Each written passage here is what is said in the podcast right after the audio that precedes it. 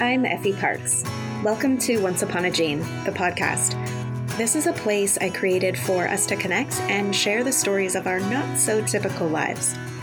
Raising kids who are born with rare genetic syndromes and other types of disabilities can feel pretty isolating.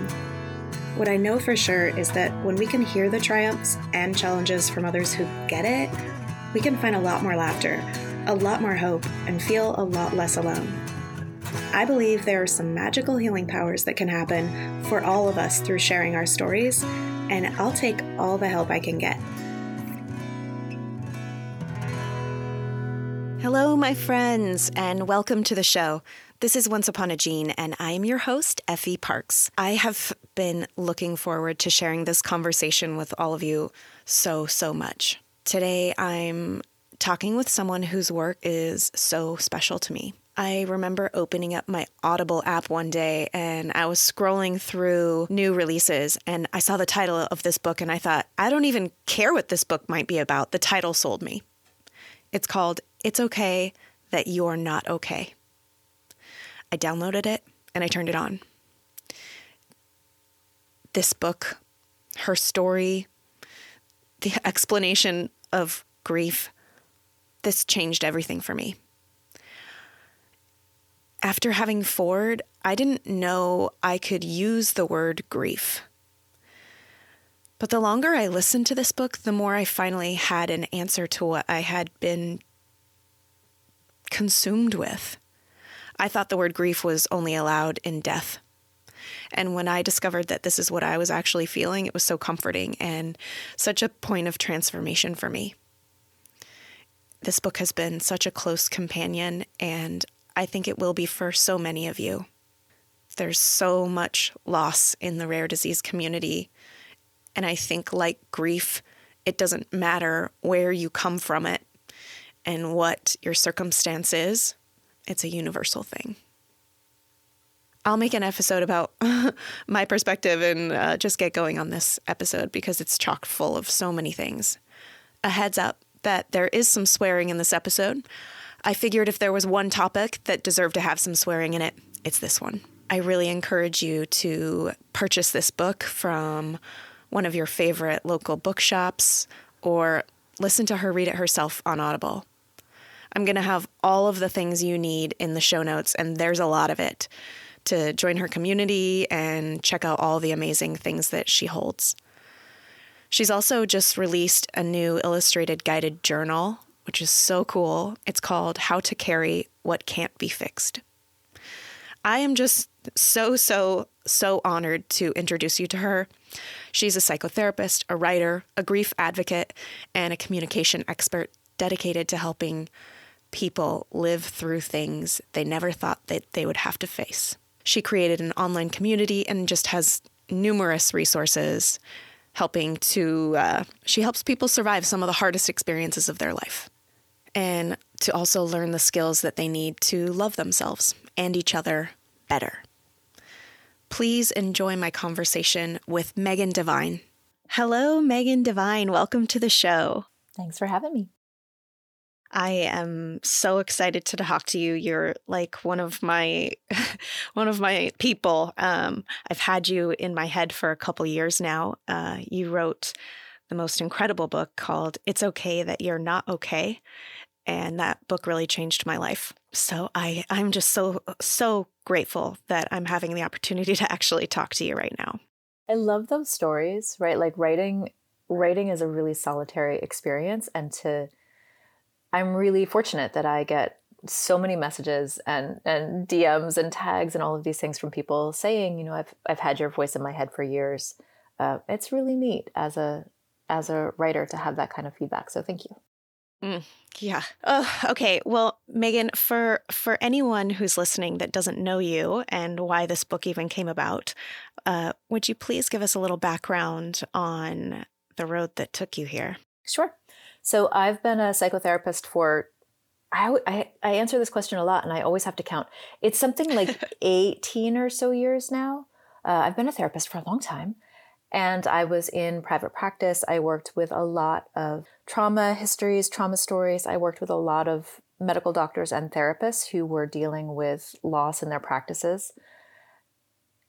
I was really good at what I did, and then uh, and then my partner died in an accident, and I wanted to call all of my all of my clients and tell them that I didn't know what I was talking about. I do know that I did good work, but I think once you enter into these territories of loss, your perspective changes. For me, what I saw was the way that we talk about grief in this culture is deeply, deeply flawed. Even when we bring good listening skills and good reflective skills into our experience with, with sitting with people in loss, it usually is seated on this foundation of grief is something that you need to get over. You need to put the past behind you. You need to be resilient. You need to look on the bright side and find gratitude. All of these things that we sort of spit out in the face of pain, our own and other people's pain.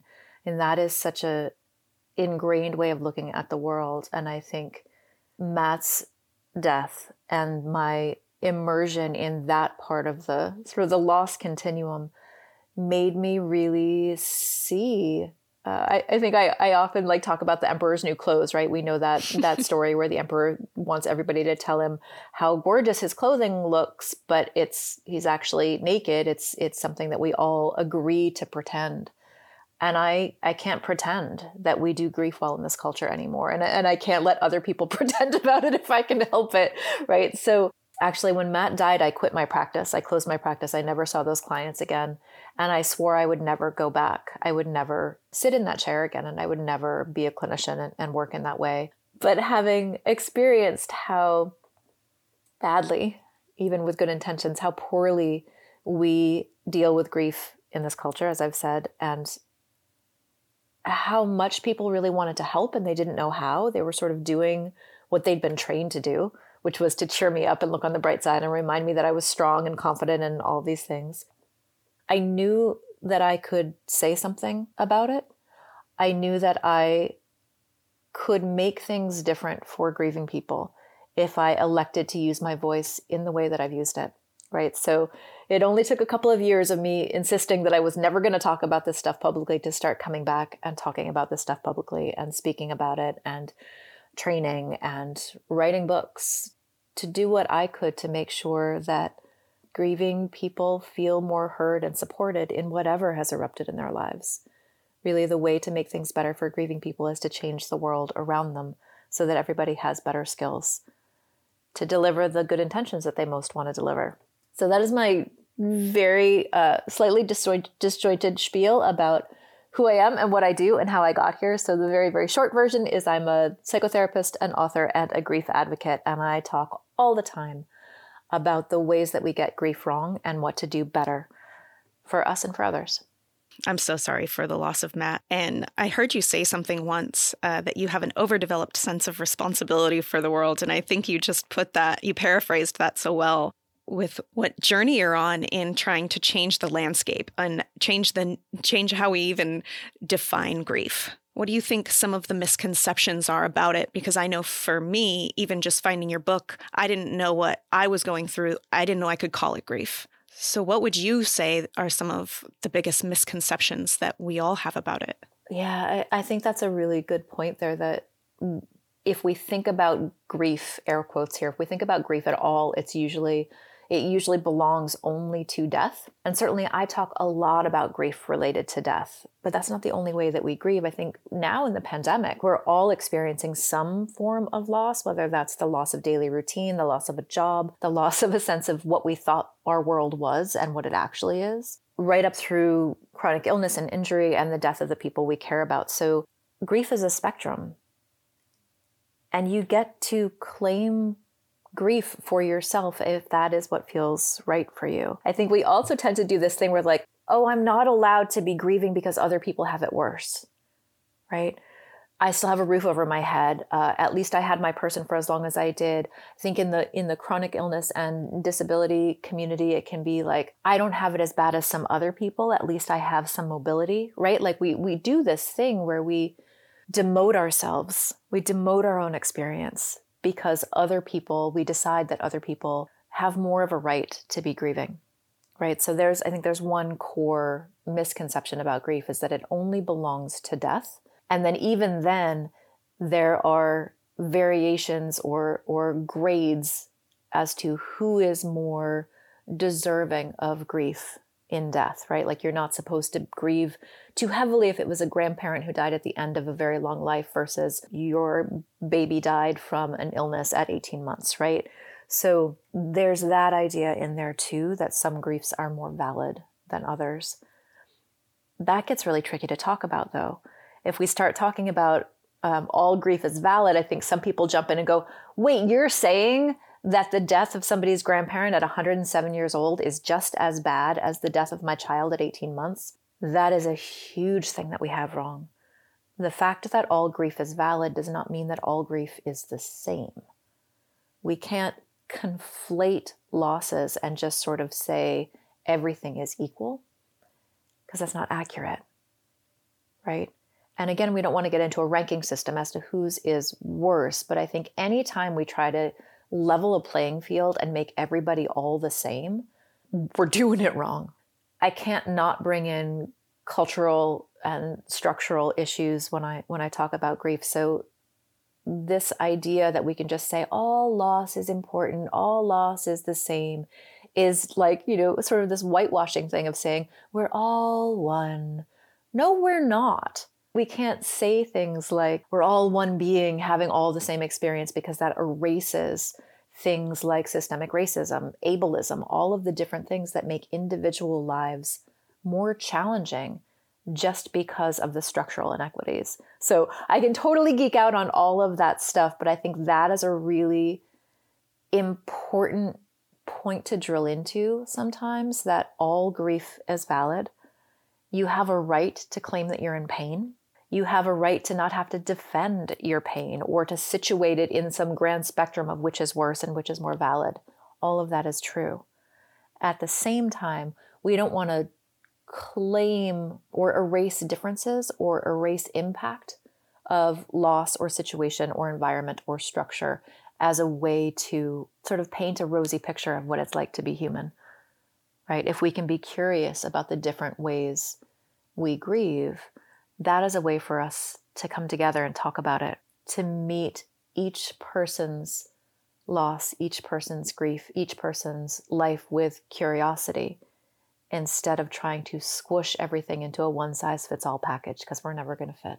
I love the way you put that. So, you say a lot in your book that sometimes things just can't be fixed and they must be carried. What exactly do you mean by that? So, some things cannot be fixed, they can only be carried, is sort of the, the signature line here. We live in a problem solution culture, right? Everything is a problem to be solved. If you haven't fixed it, you just haven't tried hard enough or you're not done yet. That idea, that mentality is stitched into every facet of, human life, especially in Western cultures, um, though it certainly exists in other cultures as well. Not everything has a solution.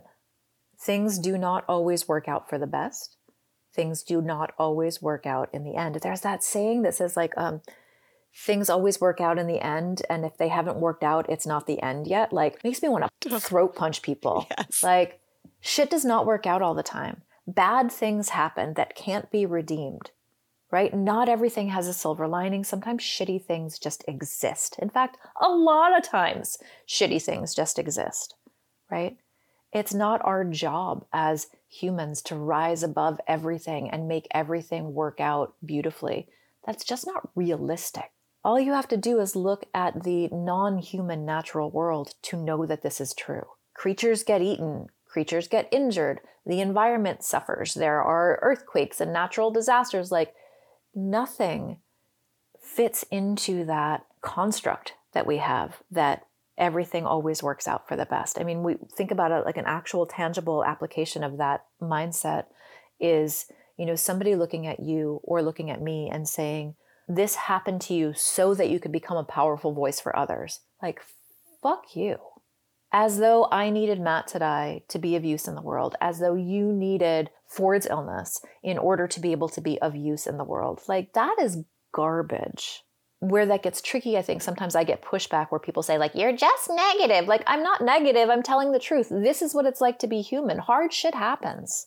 Yeah, and I think that's why this topic of grief in general has just been so glossed over and buried at the same time for people. And I love that you've brought this breath of modernness to it and really just an open, continuous conversation about how it's different, how it shows up, how people can show up. And you've created this movement that has really started to, I don't necessarily want to use the word heal, but you've brought people to a place where they can acknowledge. Yeah, I think that's a, a good distinction too. Like, I, I love that you're like, mm, I don't know about using the word healed here. Because healed again is part of that foundation that we sort of stand on culturally and clinically that says like healed is your is your target destination, and once you've reached it, you're done, um, which is you know not how humans work. But I think that the biggest thing that happens when we start telling the truth about grief and we let people tell the truth about their own experience, they get to just be in pain, which seems really weird. But if you think about what happens when you're grieving, so if you think about an experience that you've had where you try to talk about what's going on for you, you're having a really tough day with your child, or you're battling the medical field, or whatever, you just say what's happening, and somebody pretty quickly comes in and says, You'll get through this. Don't worry, you're really strong. Or at least you have this going on for you, or whatever. Like it puts you in the position of having to defend your grief and defend your experience. So that need to defend the truth of your own experience causes annoyance, certainly, but it also causes suffering, right? You're expending energy to defend your right to feel how you feel instead of feeling supported inside whatever's happening. It diminishes it all around. Yeah, exactly. Like, why should you have to defend the fact that this today is a rough day, right? If you're having a rough day, I can actually be of support to you by saying, That sounds really impossible. Would you like me to deliver dinner to you? Right? Or, That sounds really hard. Do you want to tell me about it? Or, What would feel useful right now? Do you want to vent about it? Do you want to problem solve? Do you want me to call up your doctor and yell at them? Like, what can I do? Would you say that this is like probably one of the biggest common threads, maybe in your own experience after Matt died, or with the people that you work with all the time, of having the luxury of being devastated and people not showing up in the correct ways. Is that one of like the hardest parts about grief?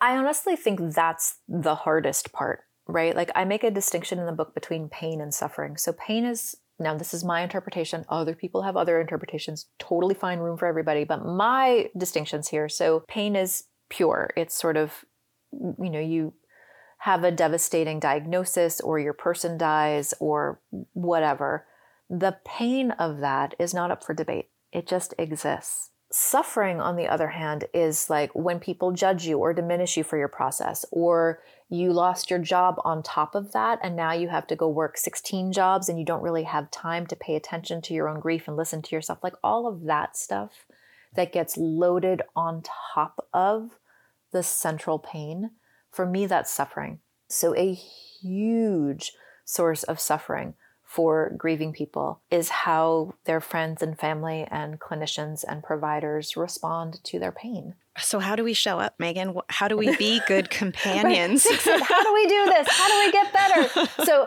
I love the impulse to fix things, right? It's a very human thing. It's really hard to watch somebody you care about be in pain. It's hard to watch them suffer. You want to make it better. I love that impulse. We don't want to take that impulse away from people. What I want you to do is recognize your impulse to make things better. Take a moment, take a pause, and think about what could I do that would feel supportive for this person in this moment. Right? We sort of want to interrupt that impulse to fix because if we just jump on that impulse, we're going to come through with the skills and approaches we've been taught. And we've already discussed that those skills and impulses that we've been taught are wrong. Uh, not your fault. You learned it that way. But now that we know that there's something different here or something better, we, we got to start changing our changing our patterns and changing our, our ways here. So let's say you, you know, you call me up and you say, I'm having a really, really shitty day. Ford didn't sleep and he's being a total brat. And I'm late for this over here and this over here. So if I'm not paying attention, I might go into hey, that sounds really hard, but you know we should do this over here, and have you tried this? And let me give you all of this advice. Ah, ah, ah, ah. So not useful, right? So instead, an example of a better response might be that all sounds really difficult. here are two ways that I can think of to support you right now. Let me know if you want one of these. So, one, I can listen to you vent. I've got all day for you. Or I can take some of the things off of your to do list. Would either of those things feel helpful right now? It puts sovereignty back in your lap, it puts agency back in your lap. If I can respond to you that way and not assume what you need, not jump in with solutions for you, but instead acknowledge what you just shared and offer things that I know how to offer and ask, would you like them?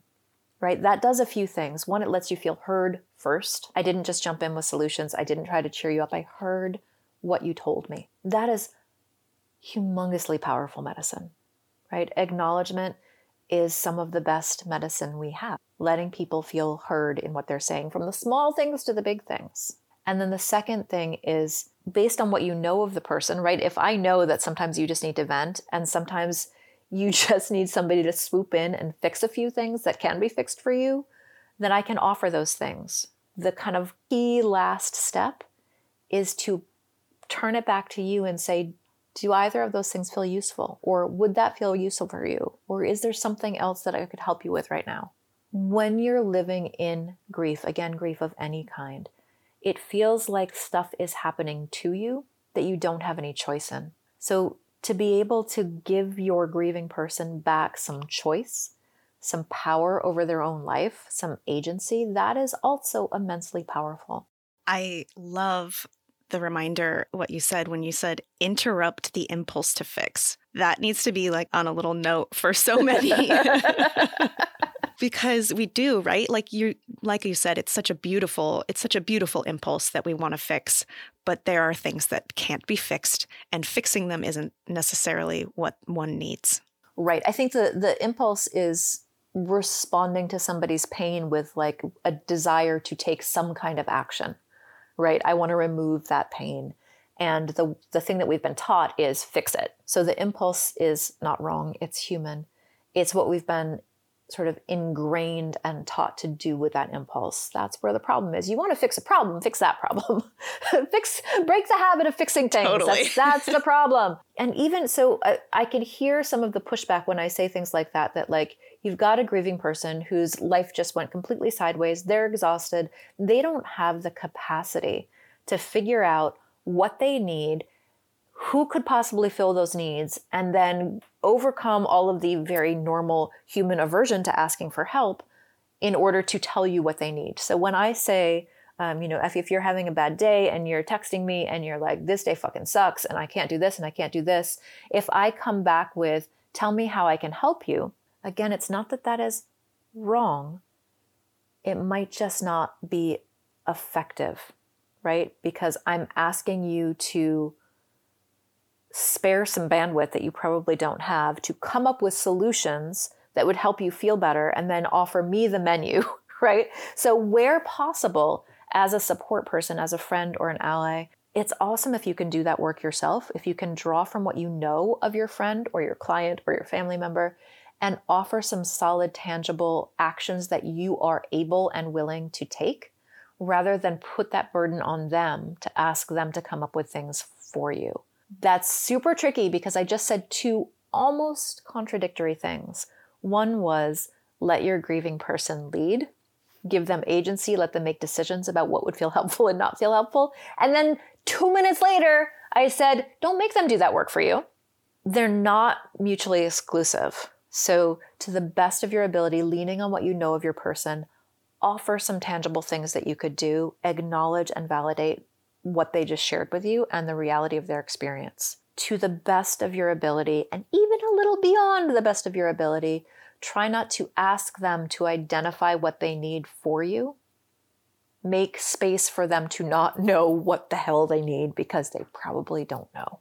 Speaking of acknowledging their reality, another thing that I think would be important to be brought to the table that I've heard you speak on on this podcast, the grocery store gets brought up often, Megan. It can be a really traumatizing space to be in when you're going through this specific type of lifestyle and doctor's appointments and death of family all around you in your friends and your family circles and it's an activating place. And I just wanted you to maybe speak on that setting as an example of respecting people's reality and minding their boundaries. Mind your own business at the grocery store and everywhere else. Yeah, I okay. think it's a good setting for people to realize that in any in any way, right? Like in any walk that they're that they're in. Yeah. So let's talk about the grocery store in general first, just in case somebody's like, What are you talking about? What's so bad about the grocery store? Okay, there is something about the grocery store that is just impossible. okay, so let's give you an example here. So if I'm grieving, the grocery store is so full of reminders of daily intimate life, it can be really overwhelming. You go to the grocery store and you think it's just like this normal activity. It's like so boring. You can do it in your sleep. You do it all the time. But your sister died two weeks ago and you go to the grocery store and you go to reach for her favorite box of tea so that you have it when she comes over to visit. And just as your hand is about to grab that box, you go, She's dead. So the grocery store is where we do these sort of routines of daily living, these intimate acts of feeding and being nourished and thinking of our people and buying things that they like because we have a family to shop for.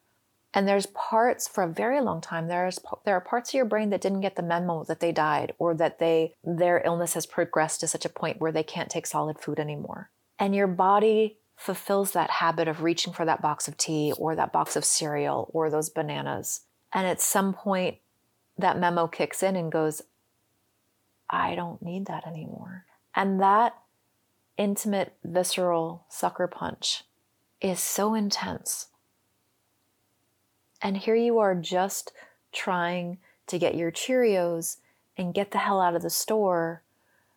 But you're in the middle of that moment, and your neighbor's sister's coworker's dog sitter sees you and thinks, oh, right, didn't her baby get sick? And decides that is the moment where they should walk over and tap you on the arm and tilt their head in that special way that they do and say, How are you really? I heard that your baby was sick. What happened? There is something about the grocery store that makes people forget their manners. We run into people, and seeing them reminds us of we heard something about their loss. And because we're good people, we have that impulse to connect. We want to connect and say, Oh my gosh, I'm so sorry. La, la, la, Not understanding that there is a right place and a right time to bring up intimate emotional interior experience, and the produce section is not it. Just because you remembered the loss does not make the meat section or the deli section the place for somebody to share their soul with you. Check yourself. and again, this is like that impulse is great that impulse is great. I'm going to see somebody at the grocery store, although not now because I'm not entering any buildings. Curbside delivery is your friend. But you know, eventually when people are vaccinated and we go back and you see somebody, I see somebody at the grocery store, I see somebody at the coffee shop, and I remember, oh shit, I remember reading something that they posted that their dad had COVID. I should check in with them. That's not a bad impulse. I want to pause there and ask myself is this the right time and place to ask them about their father? I'm going to tell you the answer is no. I don't care what the situation is. If you are out in public, the answer is no. It is not the right time. right? Again, I'm going to say two seemingly contradictory things because here's the other thing. Don't avoid your grieving person when you see them at the grocery store. I have seen this happen to me, and I have seen it or heard of it happening to so many people. You're out, you're at the grocery store, you see someone see you, and then they purposely turn around, about face, and go to another aisle to avoid you. We see you. We get that you're uncomfortable, you feel awkward, you don't know what to say, so you hightail it out of there to avoid the awkward. Well, you just made it awkward. Okay, so again, I just told you two seemingly contradictory things. Do not invade somebody's personal space in a public arena. And two, don't avoid them. So, what the hell are you supposed to do? I am a really, really big fan of eye contact from a distance, a little short nod of the head. The thing that I usually do is if I catch somebody's eye, I might put my hand on my heart or my hand on my chest and give them just a little nod.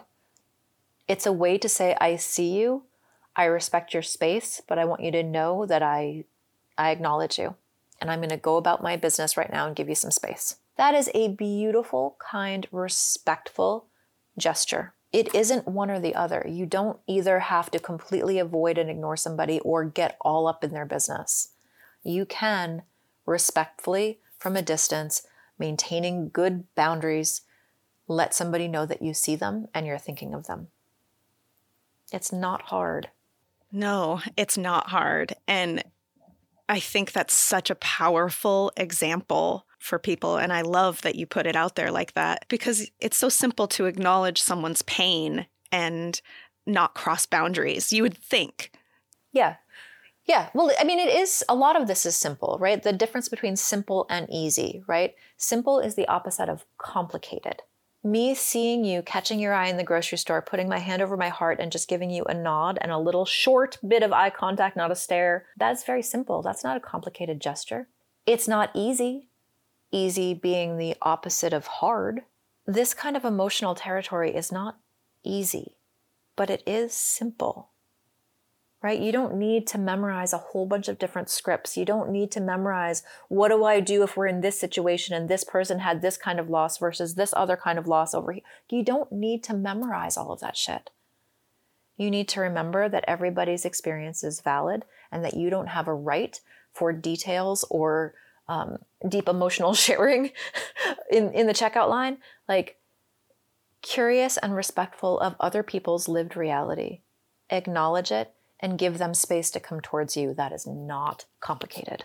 So many of the people in the rare disease community have so many different layers or different journeys of grief, starting from having this child that is different than they expected, having this parenthood journey that is different than they expected, to having a diagnosis that is going to ultimately shorten someone's lifespan and then does. What would you say to the family who had to go through all of those and not feel like maybe they don't have the right to feel ultimate grief because they've had notice?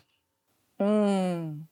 Oh, that's a good one. So you said a, you said a lot in there, right? So we'll take it apart a little bit. One, like you're right, there are so many different paths, so many different outcomes, and so many different things to grieve.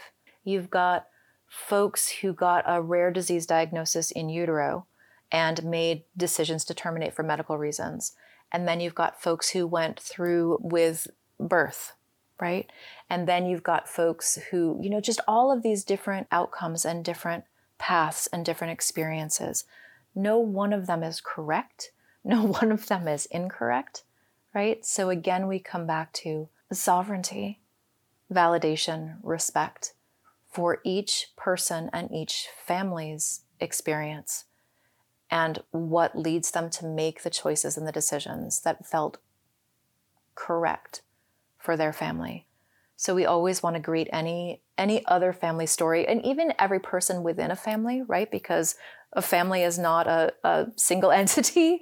There are parents and grandparents and siblings and, and the child themselves and all of these things, all of these different perspectives and valid experiences to acknowledge and honor. So I think that curiosity and respect for each experience is is one important thing to have in our minds here. And I love that you brought up the the grief that's involved with grieving the loss of the child you expected or dreamed of or wanted to have. One of the things that happens often in these types of experience is like it's almost like you don't get to grieve the child you expected or wanted to have because at least your child is alive at least you have this outcome and not everybody gets to have that outcome. So there's this competition, sometimes in ourselves and sometimes with others, about whose experience is more valid than the other. So the first thing I want to do is acknowledge that those competitions happen all the time, all the time. So if you're experiencing that, if you felt that, it sucks. And sometimes we do that to ourselves, right? That internalized judgment, that internalized naysayer voice that says, How dare you? Probably don't have time to get into it and I'm certainly not the expert in this, but I think there's also this like because a child with a disorder or a disability or a disease of any kind is often sort of perceived as a source of pity, that as a parent or a guardian or a caretaker or an advocate, you have to be always positive as a way to protect your child from the negativity of the world. And in a way, that can make you feel like you don't have the space to be angry or to be sad or to be frustrated or heartbroken or grieving. Because you always, in some ways, have to be on to ferociously protect your child's right to be who they are. So, all of those feelings are valid. They're all valid. Like, however, your heart and your mind and your body responds to what is yours to live is correct. I want people to listen to that part over and over because I hear this so many times from people. The comparison of life is it's it can be so poisonous and restricting. I would like to ask you about what you say when you talk about tending the organism for these people in what you call the impact zone. So impact impact zone is the phrase that I used uh, several years ago to talk about those first like hours, days, weeks, months after the big air quotes here disruptive event. We use disruptive event right now because like it might be a death, it might be an accident, it might be who knows, but like whatever moment or collection of moments that marks the before and the after. The just little side note here, the reason that I have tried to stop using impact zone is that language can be challenging for people whose death or loss or injury was created by impact. So that can be hard for folks who um, lost somebody due to a car accident, for example. So impact is a word I'm trying to use less, still sometimes use it. We also use like devastation zone, I don't know, event. Anyway, taking uh, away the imagery. I totally yeah, get that. Yeah, so like that that moment that there's no good replacement for it which is uh, yet that I've found so it's just, you know, language is a tricky beast sometimes. But um, that concept of tending the organism. So um, when Matt died, one of my dearest, dearest, dearest friends, that was her standby for me was like whenever she would check in with me, she would be like, you know, that you can't fix this. I can't bring him back for you as much as I want to. I cannot erase this for you. You need to help your body withstand what is happening. And you do that by tending the organism. So, tending the organism are the things that you do to keep your physical vessel as strong, flexible, and stable as it can be to contain what it has to hold. So, those are things like drinking water, getting as much sleep as you're able, rest as you're able, um, moving your body in whatever ways your body can move, and eating nourishing food in whatever packages you can get it in there. Some people um, completely lose their appetites, and that's absolutely understandable. I'm I'm wired that way. I don't eat under stress, so um, you know, nutrient dense packages of food as often and frequently as you can. Some people eat a lot in response to life stressors and challenging experiences. So, you know, being mindful of that, what kind of fuel does your body need in order to be um, as stable as it can be to hold what is unfolding and what is? There's so much that can't be fixed inside these things. We want to look at what actually is largely under our control. What are the things that you can do that make this experience not good because nothing will do that, but what can you do to help support yourself so that it sucks a little less? Tending the organism, what are the physical things that you can do to make this a more supported process for you? Another thing that's related to that is sort of mapping out for yourself what things make this worse and what things make it suck less. Again, I don't go to what makes this better because I don't think better in those early days, weeks, months um, is a is a reasonable goal to reach for. I don't nothing's going to make anything better, but there are definitely things that make things worse. So if I use myself for an example, as I said, I tend to not eat under stress. So if I hadn't eaten anything except for the cream in my tea and possibly a cupcake for 3 days in a row, I'm going to have much worse emotional regulation in non therapist terms, I'm going to be a fucking wreck. My emotions are going to be all over the place. I'm going to be more irritable. Things are going to hit me harder. I'm not going to be able to stop sobbing at the grocery store if I worked myself into going to the grocery store. That's what I'm talking about here. That's that the mechanism of action I'm talking about. Like what things can you do to make the edges a little bit softer?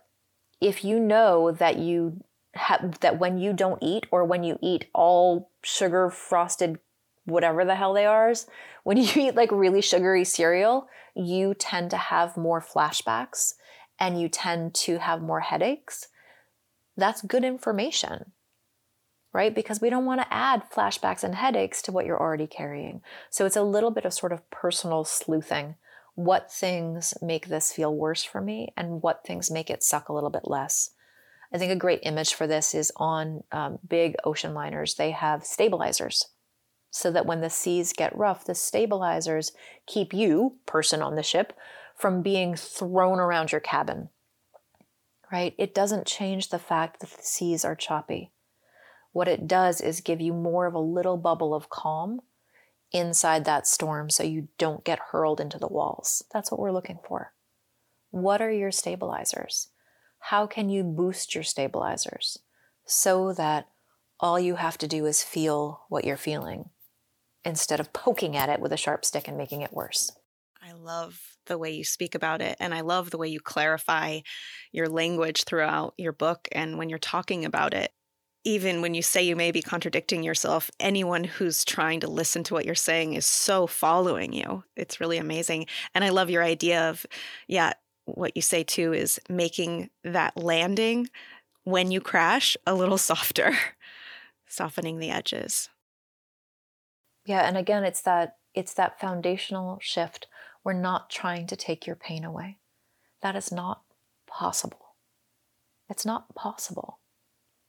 And when we accept that and we stand in that and we recognize that in ourselves and for each other, then we can focus on the things that we do have power to change. My job is not to take somebody's pain away from them, it is to take the edges off and give them a soft place to fall apart.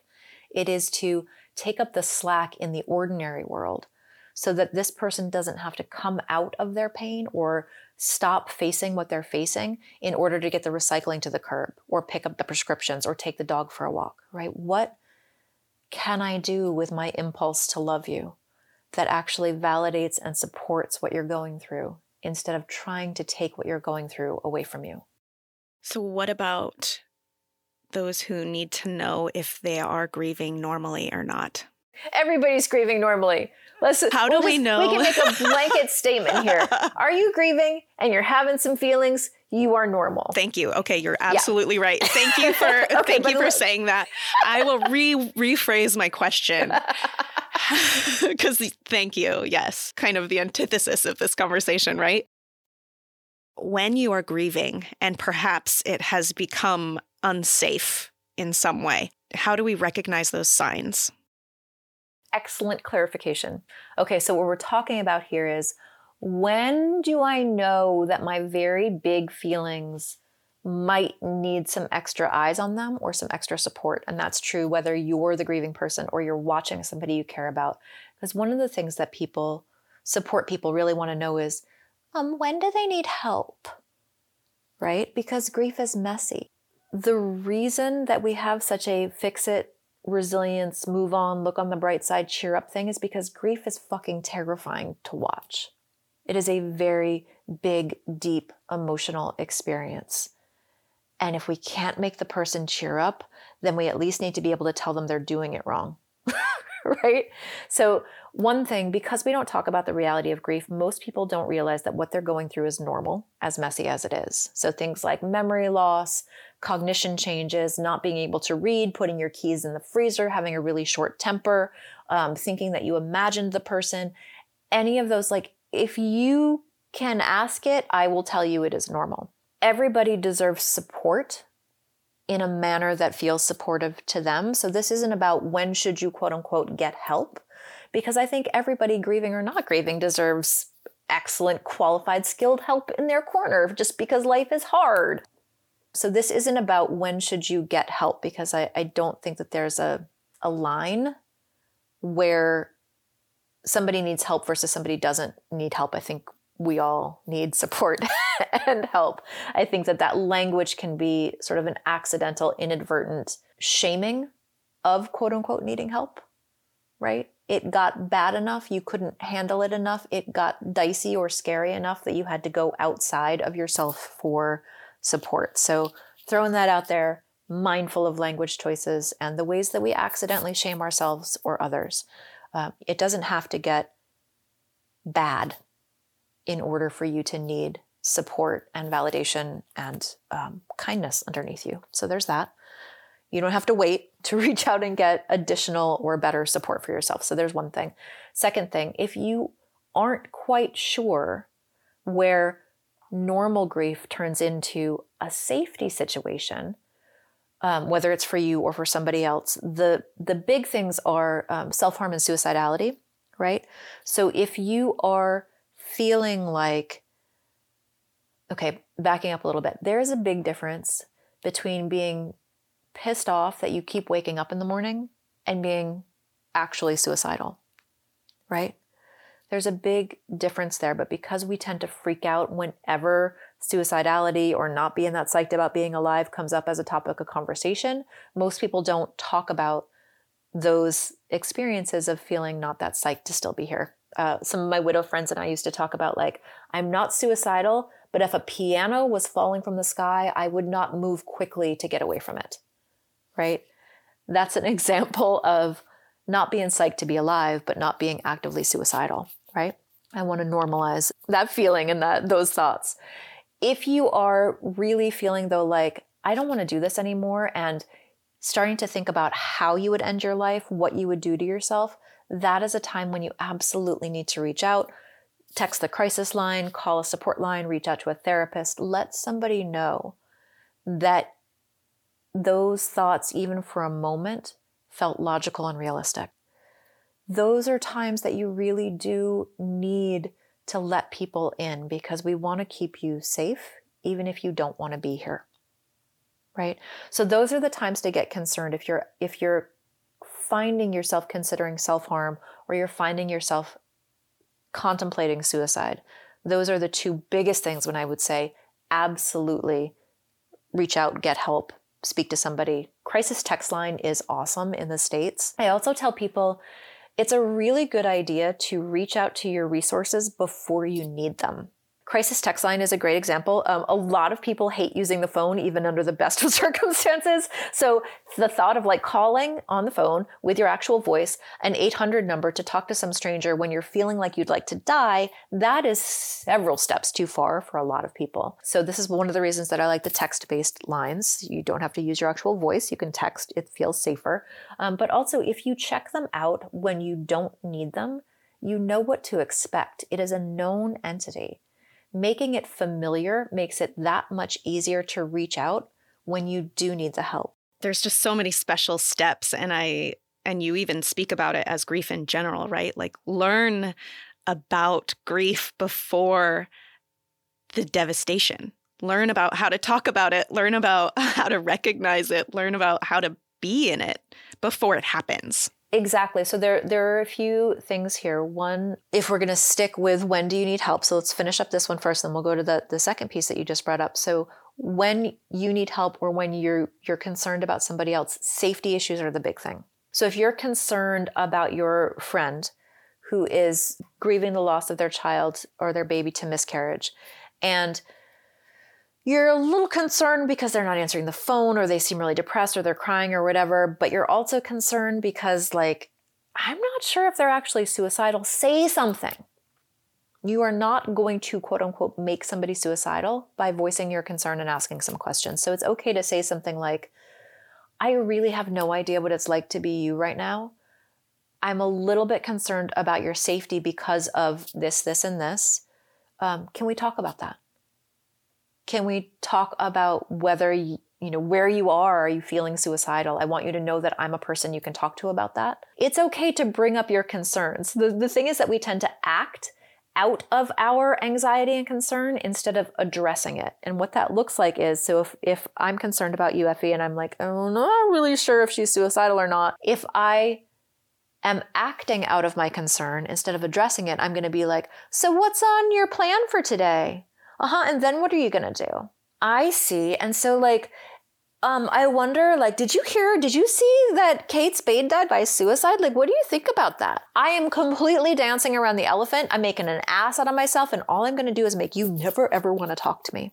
A much more effective and grown up skilled uh, approach is to say, I'm actually concerned about your safety and it feels really awkward and I'm super uncomfortable bringing it up, but I would way rather have me be uncomfortable than you be in pain and feel like you don't have anyone to talk to. Can we talk about this?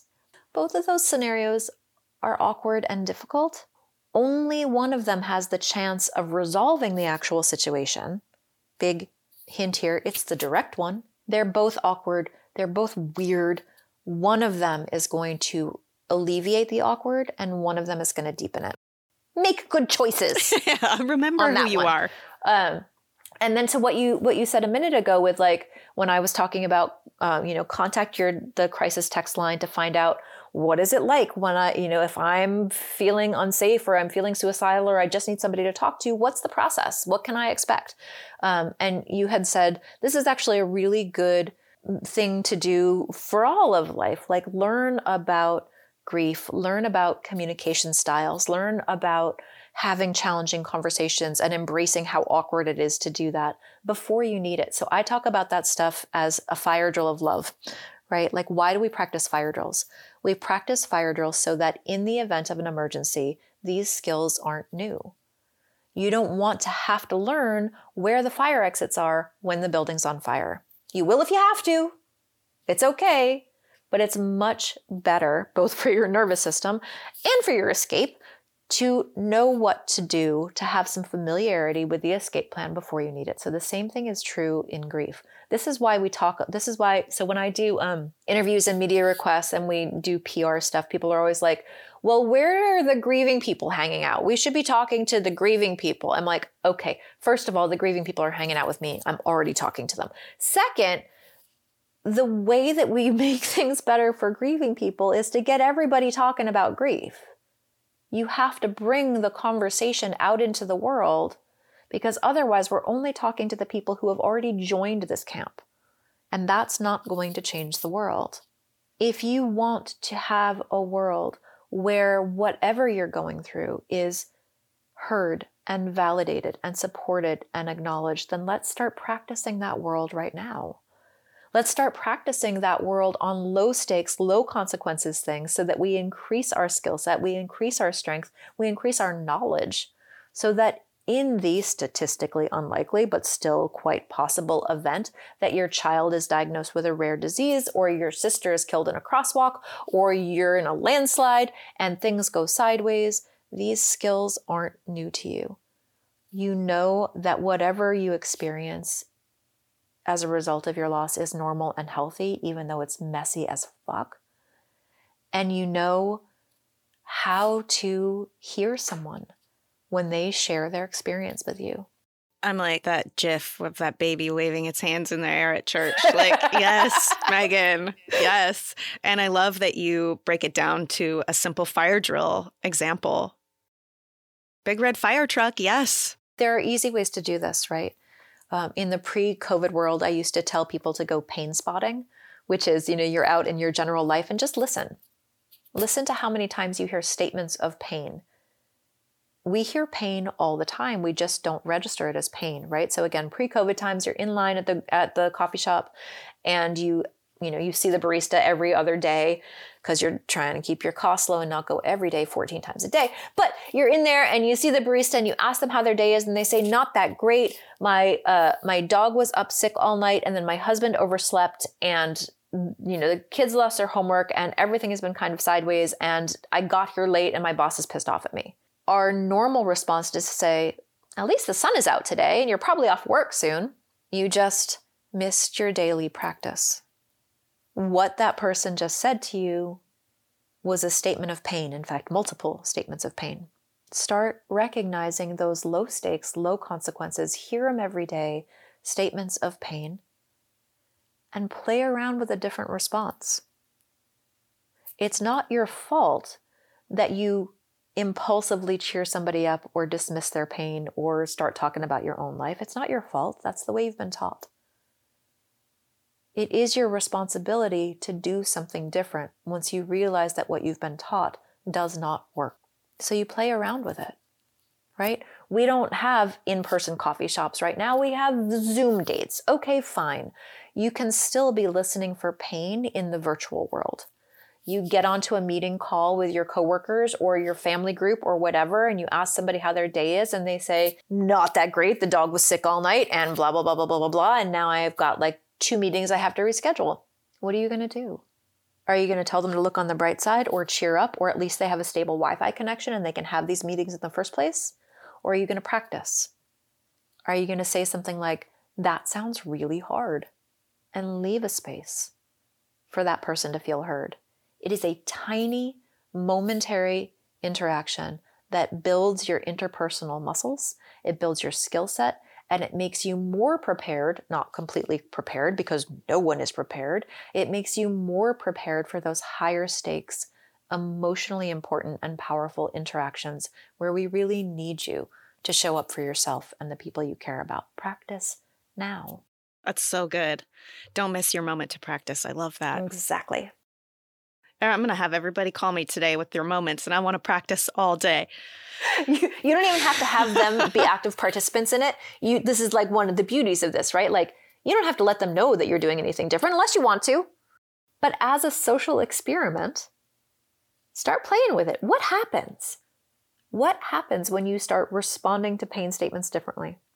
I'm not going to tell you the answer, but I think it's a really cool experiment to see what happens. Absolutely. And like you mentioned, it builds that muscle memory, mm-hmm. you know, and you you do evolve and get better at those situations and how you show up. Yeah, better, not perfect. Yeah, and I, I say that mostly at myself most of the time. So I do this for a living and I still fuck it up. the difference You're perfect, Megan. Most of the time, the difference most of the time is that I realize I did it and I will name it and apologize and make it right and move forward. Now, there are absolutely times when I haven't noticed it because, by definition, I haven't noticed it, so I don't know that I did it. So, again, progress, not perfection. I've been practicing that for enough years now that when I don't do it, there's like an early warning system in me that like pokes at me and goes like, "Dude, what an asshole." Like, do you realize you just did that? And sometimes I'm like, yeah, I realize I just did that. I don't care. Um, so, you know, sometimes that happens too, just because I'm a little prickly at times because we're human and, and sometimes my dog didn't sleep all night and I'm grumpy. um, but this, this is the thing, right? Like that you can't do this 100% perfectly like that that doesn't exist but we can aim towards better we can aim towards more skill we can aim towards um, delivering the love and care and support that we most want to give in better more efficient ways. And as with anything else, any other blind spots that we have, being willing to apologize and understand how you're going to attempt to do things different moving forward if somebody points out to you that your best intentions weren't so helpful. That's how it's going to change. Mm-hmm.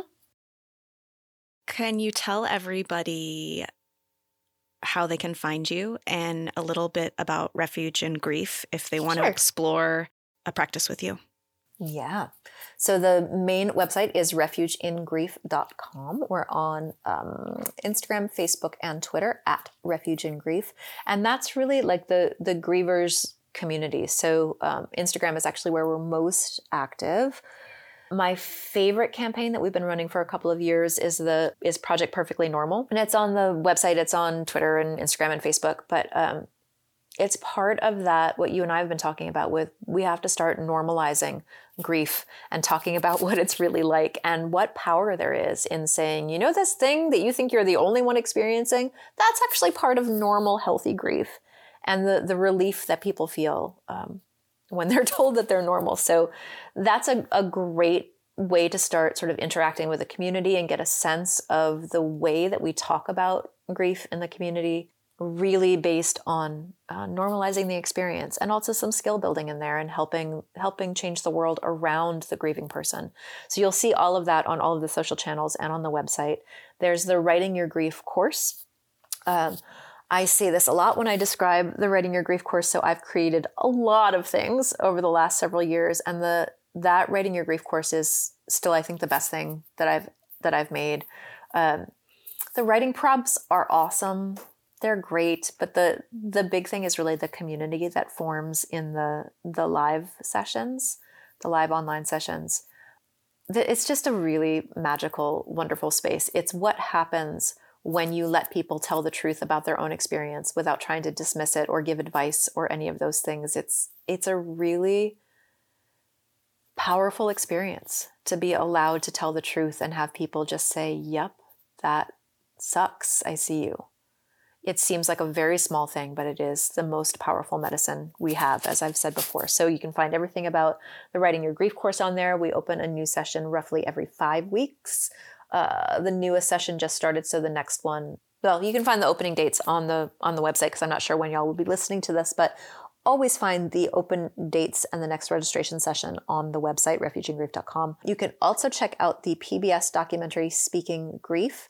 It is a fantastic documentary talking about grief in all its different shapes and forms and the ways that it shows up in families. You can watch the documentary in its entirety at speakinggrief.org. And at that website, there's also a lot of different resources and like secondary videos, great conversation starters if you want to be talking with friends or family about your own experience of grief and how we support each other and show up for each other. Really, really great resources there. So, those are the things that I would check out. I feel like I'm forgetting something, but I always forget something. So, you can check our social channels and refugeingrief.com to, to figure out what the hell I forgot because there's always something. Thank you. I'll have all of that attached in our show notes too. And I have sent your book to so many people I can't even count. So if you're listening and I didn't send you one and you need it, let me know. it's called It's Okay That You're Not Okay. And I'm just so grateful to you, Megan. I could literally talk to you all day, every day. Thank you for taking the time to speak on this important subject and to change the narrative of grief and to be such a support system for all of us. You're so welcome. I hope you've been enjoying this podcast. If you like what you hear, please share this show with your people and please make sure to rate and review it on iTunes or wherever you get your podcasts. You can also head over to Instagram, Facebook, and Twitter to connect with me and stay updated on the show. If you're interested in sharing your story or if you have anything you would like to contribute, please submit it to my website at effieparks.com. Thank you so much for listening to the show and for supporting me along the way. I appreciate y'all so much. I don't know what kind of day you're having, but if you need a little pick me up, Ford's got you.